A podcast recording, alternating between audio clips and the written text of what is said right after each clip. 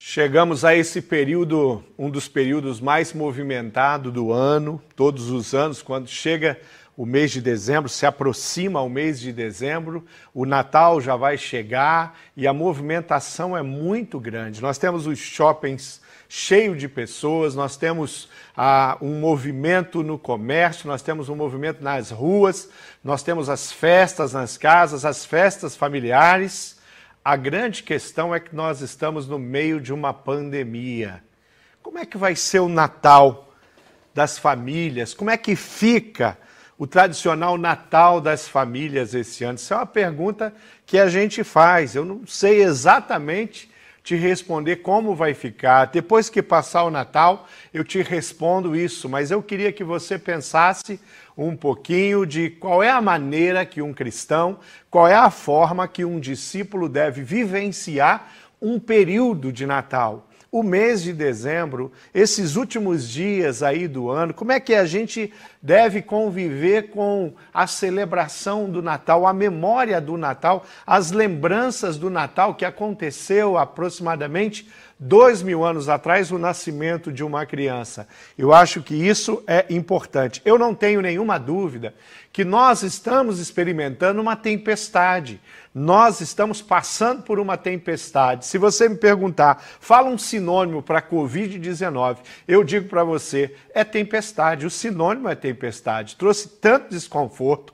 Como pastor, eu tenho vivenciado isso constantemente diariamente. Se tem uma coisa difícil, é você estar ali lidando com uma, duas, mais famílias todos os dias, recebendo notícia, pessoas que estão na UTI, pessoas que o estado se agravou, pessoas que deixaram a UTI foram para o quarto, pessoas que já estão deixando o hospital e cada um que deixa o hospital, aqueles que passaram alguns até meses dentro de uma UTI, nós celebramos, nós glorificamos a Deus e assim tem sido a nossa vida desde o início, desde o mês de março, em especial no Brasil, nós estamos experimentando. Como não chamar a pandemia do Covid-19 de tempestade? Como não ligar isso a uma tempestade? Você entende que você está passando, que nós estamos passando por uma grande tempestade? Você entende que existe uma pandemia que tomou conta de todas as nações,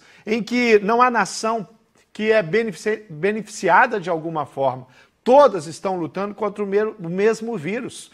Todas passam pelas mesmas dificuldades. As nações ricas estão com problemas ali com relação aos hospitais. As nações mais é, estruturadas estão com dificuldade também. A pandemia não deixou ninguém de fora.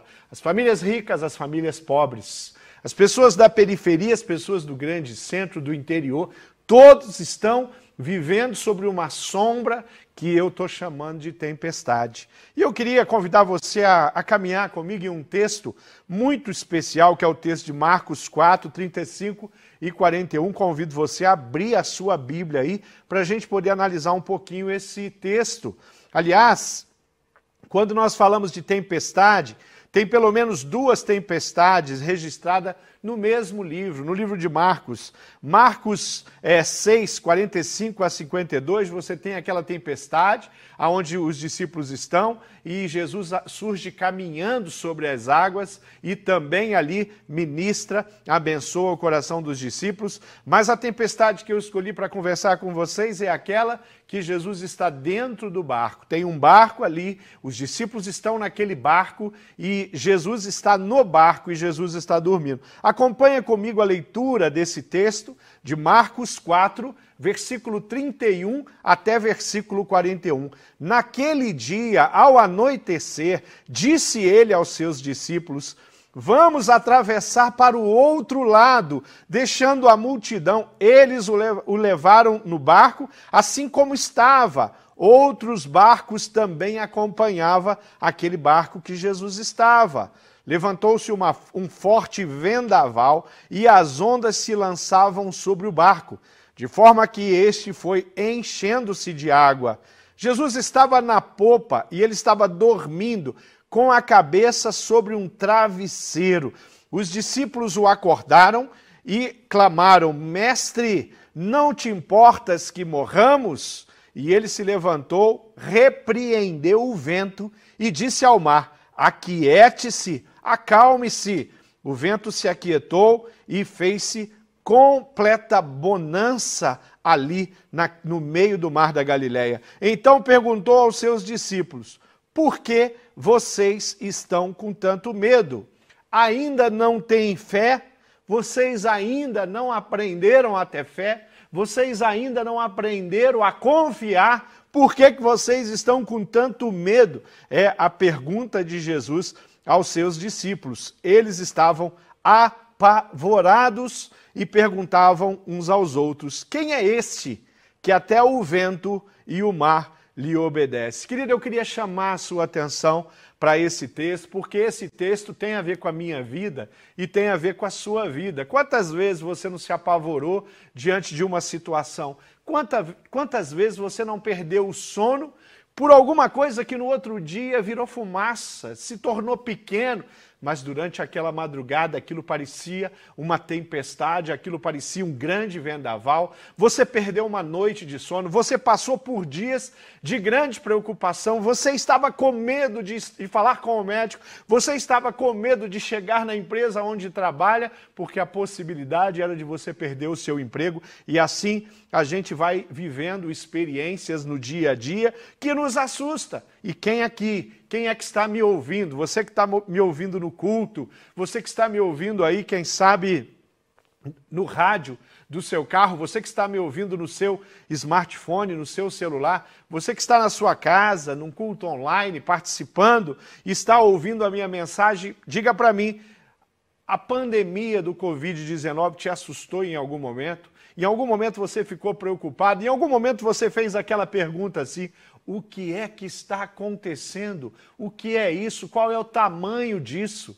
Ora, a gente acompanha as nossas autoridades mostrando uma certa tranquilidade, está tudo sob controle. Ora, eles estão assustados, estão determinando novos decretos, novas medidas, e assim a gente vive no barco que não para de balançar. Nós estamos num barco que está é, muito agitado, estamos num barco em que parece que ele pode virar a qualquer momento. É exatamente isso que estavam, estava acontecendo naquele barco aonde os discípulos estavam mas também estava acontecendo em outros barcos, porque o barco onde os discípulos estavam não era o único barco que estava ali. Havia ali também barcos acompanhando a embarcação aonde Jesus estava. Porque quando nós estamos com Jesus é assim, quando nós vivemos com Jesus é assim. Pessoas estão observando, pessoas estão perto, pessoas estão perseguindo aqueles que são do caminho, aqueles que vivem a palavra de Deus, aqueles que são discípulos. Tem sempre alguém ligando para um discípulo de Jesus e pedindo ora por mim, pedindo, e daí? O que está acontecendo? Você que conhece a Bíblia, isso não é o final dos tempos? Pastor, será que Jesus não está voltando? Não, essa é a experiência que a gente tem a cada dia. Essa é a experiência quando a gente está passando por uma tempestade e o barco está balançando. Os discípulos estavam diante de uma situação com risco de morte.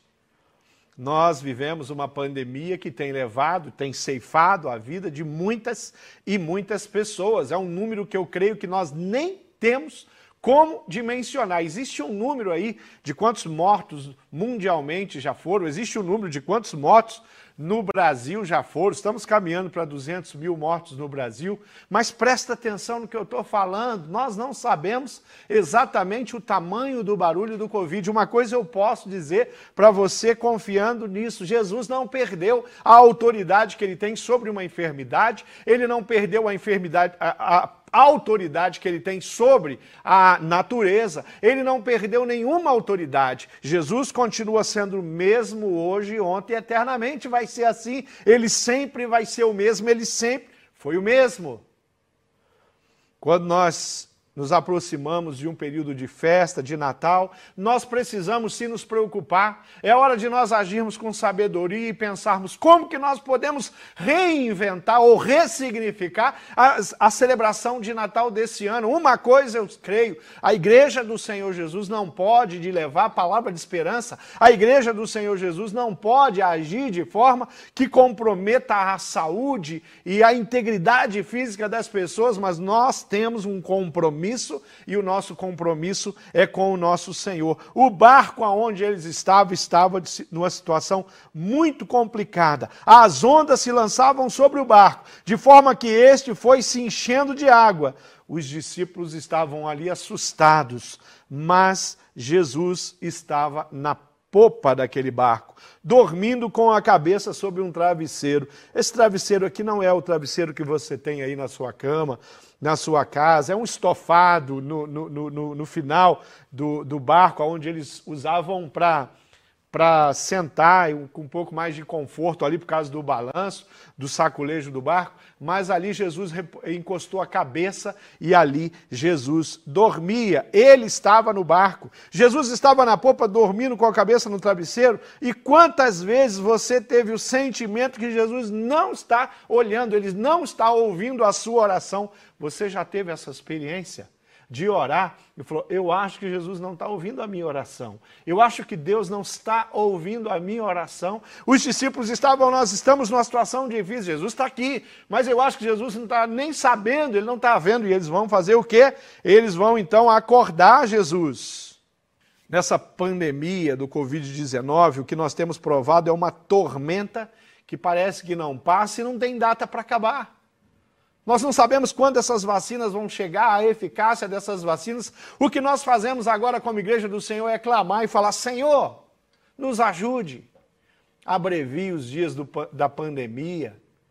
Abençoe, Deus, essas companhias, essa indústria farmacêutica que está produzindo essa vacina, os cientistas. Abençoe os testes que estão sendo feitos, os protocolos, todos que estão sendo feitos. Esse é o nosso pedido.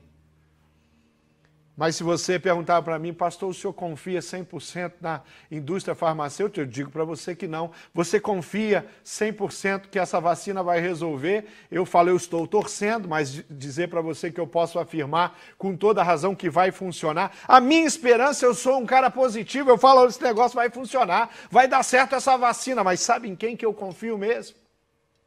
Eu confio no Senhor, que nunca perde o controle.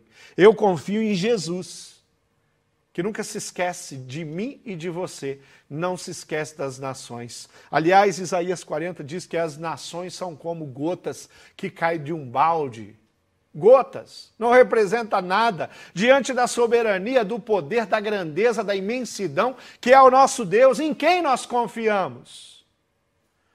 Nós confiamos em Deus, confiamos no amor de Deus, confiamos no poder de Deus. A tormenta na vida de um ente querido na UTI, a tormenta na vida do luto, na família que está passando pelo luto, a tormenta do medo na vida de tantas pessoas assustadas. Mas a esperança nas palavras de vida eterna, no amor de Deus, naquilo que até aqui o Senhor já nos deu. A segunda coisa que eu quero chamar a atenção nesse texto é que ah, Jesus é, espera que eu e você vivamos e tenhamos fé. Olha só, então perguntou aos seus discípulos: por que vocês estão com tanto medo? Vocês ainda não têm fé? Eu estou com vocês. Aqueles discípulos estavam andando ao lado de Jesus. A Bíblia diz que se fossem colocados nos livros, todos os milagres que Jesus fez não caberia nos livros. Os discípulos caminhavam, andavam com Jesus, mas parece que a confiança deles ainda não tinha amadurecido. A minha pergunta é se a sua confiança está madura, se você tem permitido a sua fé é, cristã, o seu conhecimento da palavra, o seu entendimento e, em especial, as experiências pessoais que você tem com Deus, faz, fazer com que você prospere, prospere espiritualmente, prospere com o coração. Jesus se revelou de tantas maneiras através de milagres. Bom, eu dei no início da minha palavra dois exemplos, duas histórias, dois testemunhos envolvendo o barco na tempestade. Em duas tempestades, envolvendo o barco, envolvendo o mar da Galileia e envolvendo os discípulos do Senhor. Duas experiências. Ali, na tempestade, manifestou o poder sobre a natureza. Senhor Jesus ordenando a natureza para mar, para vento, e as coisas se acalmaram. No mesmo livro de Marcos, nós temos a história do Gadareno, aonde um endemoniado chega e ali aquele endemoniado tinha muitos, uma legião de demônios no corpo de um homem, um homem franzino, um homem como eu e você, com um corpo físico como o nosso. E ali Jesus vem e ele dá uma ordem. Ali manifestou o poder e a autoridade de Jesus sobre os espíritos das trevas. O Senhor tem poder sobre a natureza e tem poder sobre o espírito das trevas. Ele tem poder sobre os demônios, ele tem poder ah, até mesmo com relação ao próprio Satanás. Quando Satanás esteve no deserto, o que Jesus fez foi uma palavra e falou: sai daqui, Satanás. Satanás teve que sair. Então a natureza o, os espíritos imundos, a autoridade de Jesus é extraordinariamente grande. Há uma outra situação que eu quero citar aqui, que é a mulher que tocou nas vestes de Jesus. Aquela mulher que chega ali, toca e ela é curada. A enfermidade dela simplesmente desaparece. Ali nós vemos a autoridade de Jesus sobre o poder é, da natureza física do homem. A enfermidade, ele dá uma autoridade e a enfermidade a deixa como a palavra de Deus nos ensina. Ele chega na casa de, de, de, de Pedro, a sogra de Pedro está doente, ele dá uma ordem, a enfermidade vai embora. Nós nem sabemos qual é a enfermidade, nós sabemos que ela estava com febre. Jesus tem autoridade sobre a enfermidade, ele tem autoridade sobre o Covid-19. A última autoridade que eu quero frisar aqui nesse ponto do meu sermão é aonde Jesus chega numa casa onde está acontecendo um velório, tem uma menina, uma filha amada de um homem chamado Jairo, que está ali é, ao lado do corpo da sua filha. Ele vai atrás de Jesus, ele traz Jesus e fala: Minha filha está aqui, ela já morreu. A Bíblia diz que os flautistas estavam lá, o velório já tinha começado. Jesus despede os flautistas, despede aquelas pessoas que estavam ali para velar aquela menina e fala para aquela menina: Levante autoridade sobre a morte. Eu não tenho dúvida de que quem tem autoridade sobre a morte, a enfermidade aqui ficou pequeno.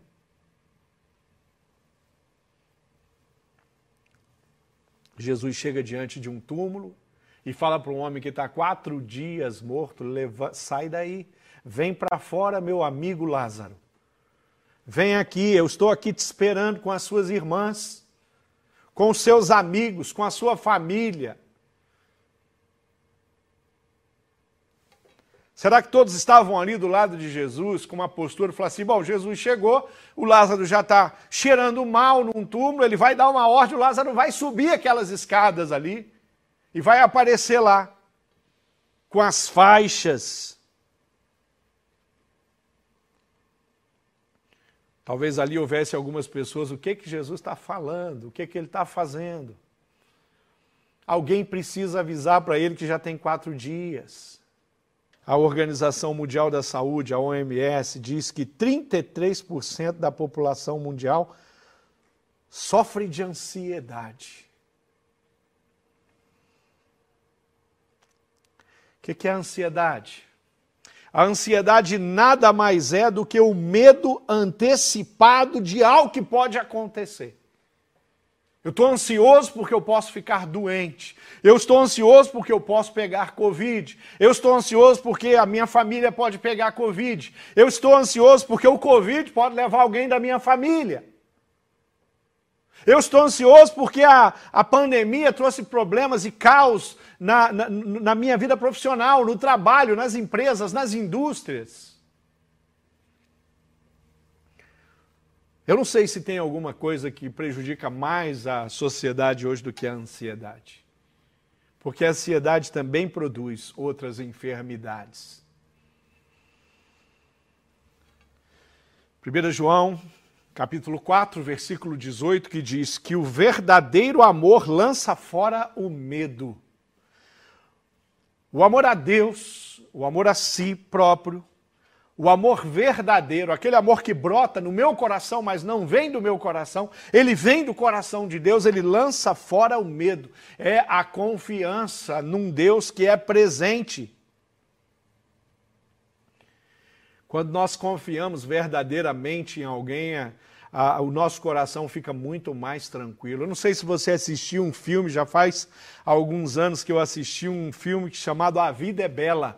E esse filme ele se passa num campo de concentração, aonde tem um pai com o seu filhinho. E as coisas estão acontecendo, eles escutam bombardeios, eles, eles estão vendo ali aonde chegam os guardas nazistas, pegam as pessoas com judiação, e em especial os judeus, e ele arrasta aquelas pessoas, e aquele pai ele cria todo um cenário de que tudo é uma grande brincadeira para o filho, e o filho acredita, ele está curtindo na brincadeira, ele está curtindo. Ah lá, olha, ele, ele, eles estão levando, eles vão se esconder, vamos procurar eles, vamos nos esconder aqui atrás, vamos esconder atrás desse tonel. E aquela criança está toda empolgada brincando com seu pai, porque ela não tinha ideia do que estava acontecendo. Por quê? Porque ela confiava no pai dela. O pai dela estava falando que tudo era uma grande brincadeira. Aqueles soldados não são homens maus. Eles não estão maltratando de verdade. É tudo uma encenação. A situação no campo de concentração era realmente alguma coisa complicada. Mas aquele garotinho confiava no pai dele. A minha pergunta para você é a seguinte: você confia no pai? Você confia em Jesus? Você tem a atitude dos discípulos nesse episódio, ou você tem a atitude dos discípulos depois que eles aprenderam e que colocaram a vida deles em risco o tempo inteiro e que morreram pregando um evangelho que eles acreditavam, porque agora eles confiam 100% no Pai. Agora eles acreditam 100% em Jesus. Agora eles não estão mais ansiosos porque podem morrer. Eles estão, inclusive, preparados para morrer. Paulo fala isso em uma ocasião. Ele fala: Eu estou preparado não só para levar uma surra lá em Jerusalém, mas também para morrer por amor a Jesus. Pedro e João, naquela ocasião onde eles foram presos, é, João faz uma declaração muito interessante ali, aonde ele diz: Olha, eu não sou digno nem mesmo de levar uma surra, nem uma surra, em nome de Jesus. Por causa de Jesus eu merecia. Olha como mudou a atitude do coração dos discípulos. A última, o último ensinamento que eu quero tirar desse texto é que a tempestade produz experiência e me torna mais forte. A pandemia do Covid-19 vai fazer de você uma pessoa com uma fé, uma fé maior se você está com a sua antena ligada, se você está em comunhão com o corpo, em comunhão com a palavra, se você tem comunhão com o Espírito de Deus através da oração, do contato, você está entendendo aquilo que o Espírito Santo de Deus está direcionando.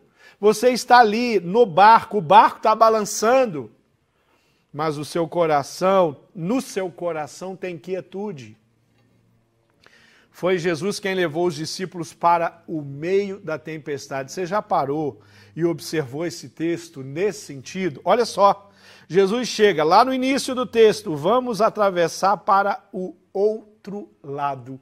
Eu quero que vocês tenham experiência eu quero que vocês subam um degrau. Eu quero que vocês vivam uma tempestade. Quem levou aqueles discípulos para a tempestade, para o meio do mar da Galileia, justamente aonde a tempestade surge? Isso era comum.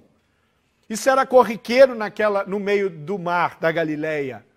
O mar da Galileia não é uma lagoa, como a lagoa de um parque que você conhece na cidade. É uma lagoa de água doce, mas que tem 14 quilômetros para você atravessar de um lado para o outro. Aqui diz que eles estavam apavorados, olha aí na tua Bíblia, e perguntavam uns aos outros: Quem é esse que até o vento obedece ele? Que até o mar obedece ele? O que nós podemos esperar da pandemia do Covid-19 se não experiências, se não amadurecimento?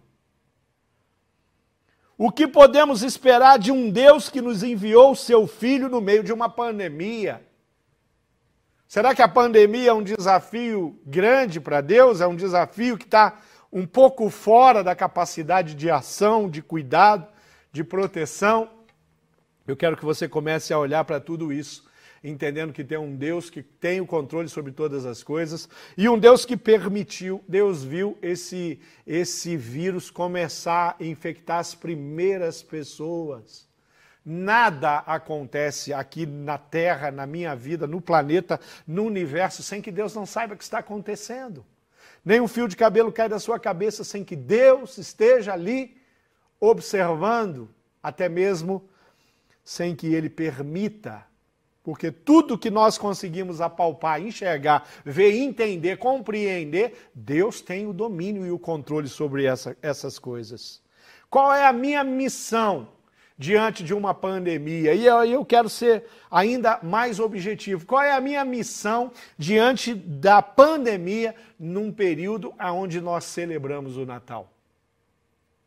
Como é que nós vamos viver esse Natal? Não sei como que você vai administrar isso com a sua família.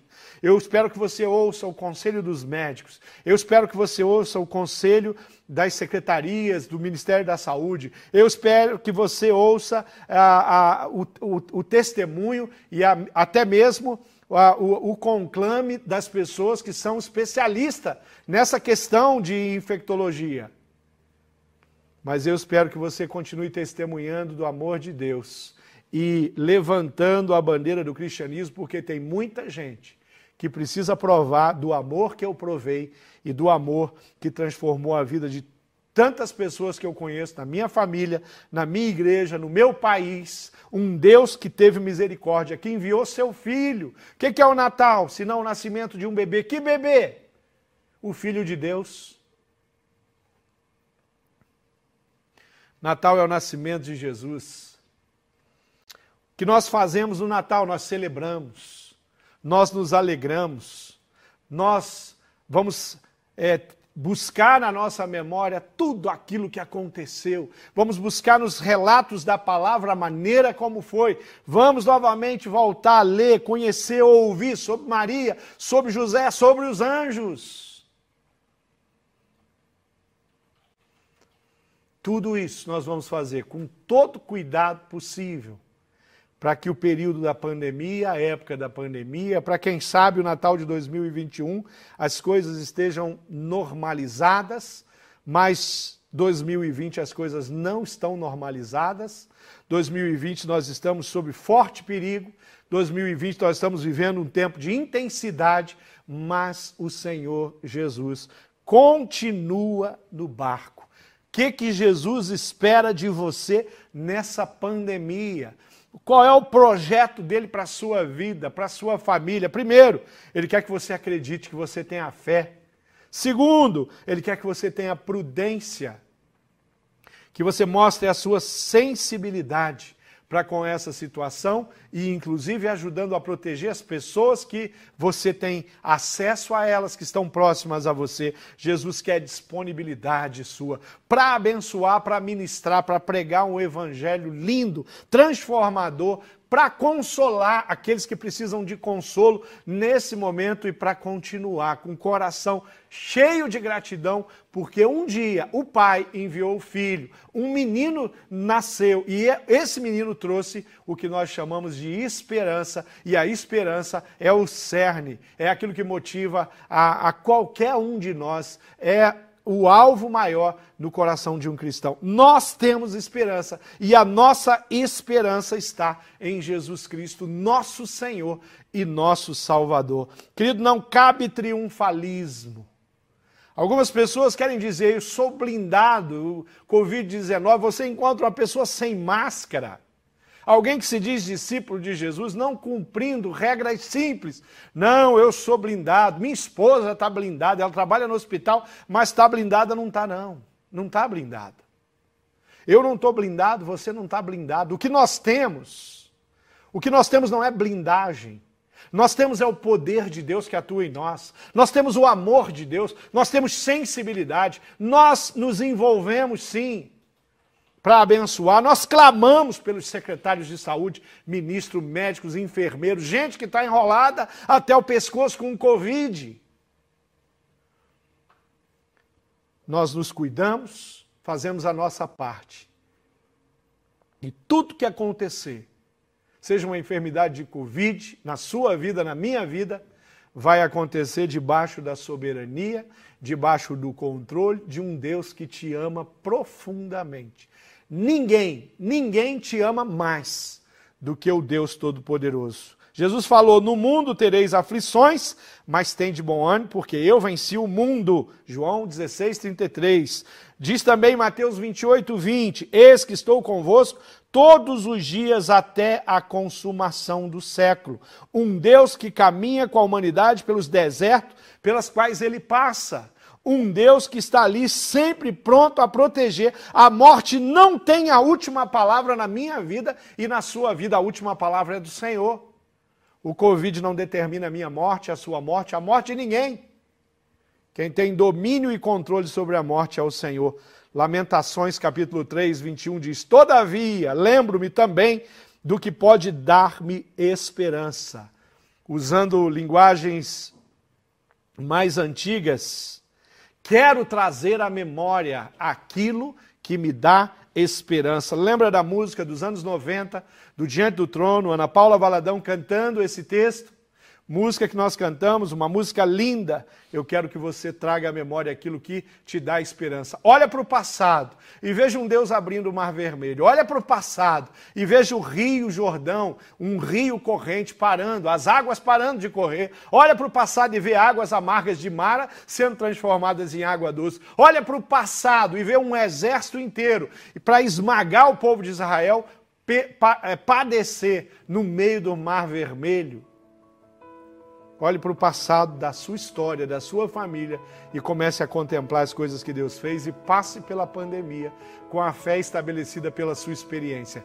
Passe pela pandemia com a fé estabelecida pelo amor que você tem pela palavra e por Jesus. E a minha oração é que Deus te abençoe. Eu quero fechar a minha palavra orando pela sua vida. Eu quero pedir que você entenda que na tempestade nós podemos testemunhar milagres. Na tempestade, coisas extraordinárias acontecem. Na tempestade, o mover e o agir de Deus acontece. No meio da tribulação, no meio da enfermidade, nós podemos contemplar o Deus que, é, que executa, um Deus que promove milagres que eu e você, que a medicina, que a OMS, que ninguém tem como estabelecer a não ser Cristo, Senhor Jesus, nosso Salvador, aquele que é digno de toda a honra e toda a glória.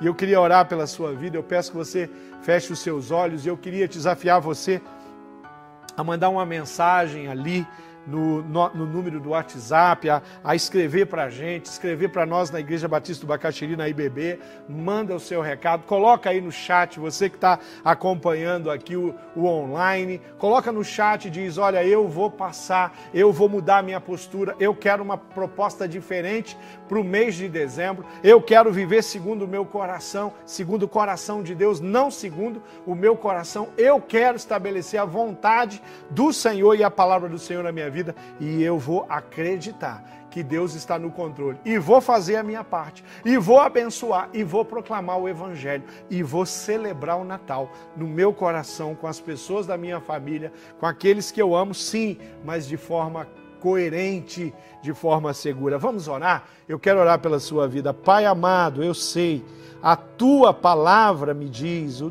teu ensinamento, Deus, ah, os teus mandamentos me dizem que o Senhor é um Deus presente, que o Senhor é aquele que, que nos abençoou nos momentos mais críticos e nos abençoa todos os dias e a cada manhã renova as suas misericórdias sobre cada um de nós. Eu quero orar pela tua igreja, eu quero orar pelas famílias, eu quero orar pela pessoa que está me ouvindo, independente da religião, independente da crença.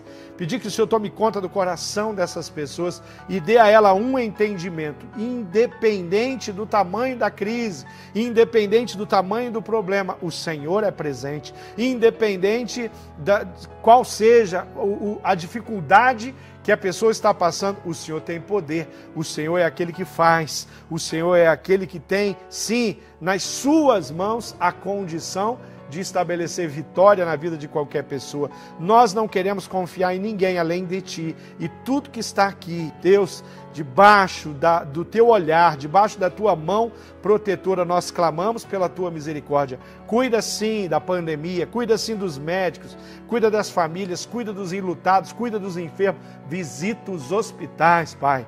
Vai lá, toma conta cada profissional da saúde, nós pedimos a tua proteção, sabedoria para que eles possam exercer em segurança a, a, a, profissão e o cuidado e a importância da figura de cada um deles nesse momento. Mas eu quero pedir pelo coração, eu quero pedir pela fé, eu quero pedir para que o Senhor aumente no coração de cada um a convicção e a certeza que nós estamos sim caminhando para o lugar certo, o lugar da confiança. Estamos num barco e o barco balança, mas temos uma convicção: Cristo está conosco nesse barco.